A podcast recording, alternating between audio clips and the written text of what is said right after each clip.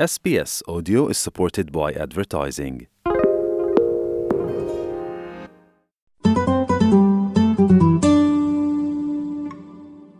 Hit and run को लेकर नए कानून के विरुद्ध मंगलवार को देश भर में ट्रांसपोर्टरों ने हड़ताल की, जिससे जनजीवन बुरी तरह प्रभावित हुआ। दस राज्यों में हालात काफ़ी बदतर थे। मामले की गंभीरता को देखते हुए केंद्रीय गृह मंत्रालय ने हस्तक्षेप कर गतिरोध को खत्म कराया। देर शाम हुई बैठक के बाद हड़ताल खत्म हो गई। केंद्रीय गृह सचिव अजय भल्ला ने इस बैठक के बाद कहा।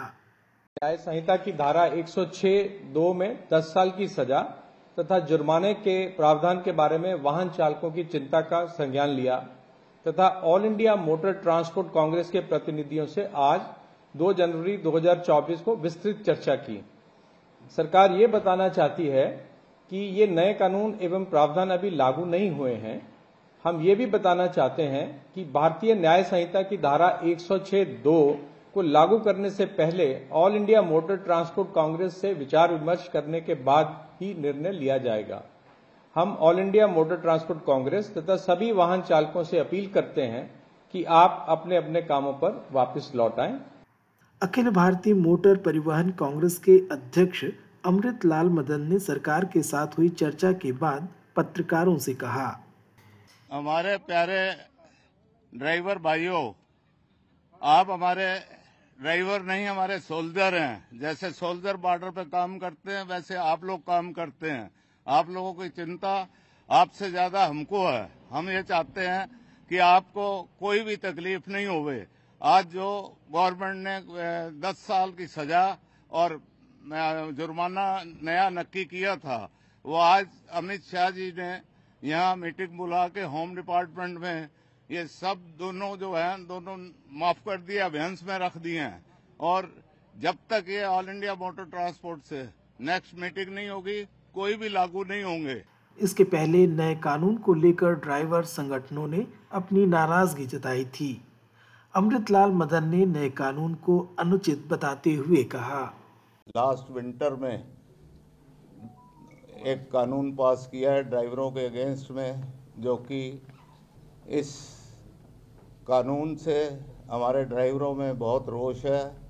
मैं भी उसका विरोध करता हूँ और मैं सरकार को निवेदन करता हूँ कि इस कानून को वापस लिया जाए, ताकि आज जो हमारे देश की अर्थव्यवस्था में हमारे ड्राइवरों का मेन हाथ होता है। पहले ड्राइवरों की शॉर्टेज है, आज 25 से 30 परसेंट ड्राइवर की कमी है। आज अगर हम उनके ऊपर इतना बड़ा सज़ा और फाइन कर देंगे तो वो लोग गाड़ी चलाने के लिए ना करने को तैयार हैं। और आज कम से कम भी हमारी चार पाँच दिन में 60 से 70 परसेंट गाड़ियाँ ऑफ़ द रोड खड़ी हैं। सब ड्राइवर गाड़ी छोड़ छोड़ कर जा रहे हैं चाबी दे के जा रहे हैं। प्रधानमंत्री नरेंद्र मोदी आज केरल के त्रिशूर में महिलाओं के एक सम्मेलन को संबोधित करेंगे। भाजपा की केरल इकाई द्वारा आयोजित इस सम्मेलन में लगभग दो लाख महिलाओं के आने की बात कही जा रही है। सम्मेलन का आयोजन महिला आरक्षण जैसी उपलब्धियों को रेखांकित करने के लिए किया गया है। मंगलवार को प्रधानमंत्री तमिलनाडु के दौरे पर थे, जहाँ उन्होंने कई विकास परियोजनाओं का उद्घाटन एवं शिलान्यास किया। तिरुचिरापल्ली के एक कार्यक्रम में बोलते हुए प्रधानमंत्री मोदी ने राज्य के लोगों की सराहना की।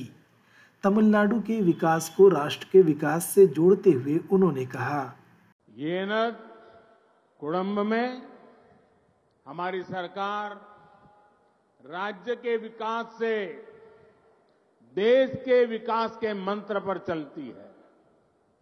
पिछले एक साल में केंद्र सरकार के 40 से भी ज़्यादा अलग अलग मंत्रियों ने 400 से ज़्यादा बार तमिलनाडु का दौरा किया है। जब तमिलनाडु का तेज विकास होगा तो भारत का भी विकास तेज होगा। त्रिची इंटरनेशनल एयरपोर्ट के नए टर्मिनल से होने वाले फ़ायदे गिनाते हुए प्रधानमंत्री मोदी कहते हैं। त्रिची इंटरनेशनल एयरपोर्ट के नए टर्मिनल से यहाँ की कैपेसिटी तीन गुना बढ़ जाएगी। इससे ईस्ट एशिया, मिडल ईस्ट और देश दुनिया के दूसरे हिस्सों तक त्रिची की कनेक्टिविटी और सशक्त होगी। इससे त्रिची सहित आसपास के बहुत बड़े क्षेत्र में निवेश के, नए बिज़नेस के, नए अवसर भी बनेंगे।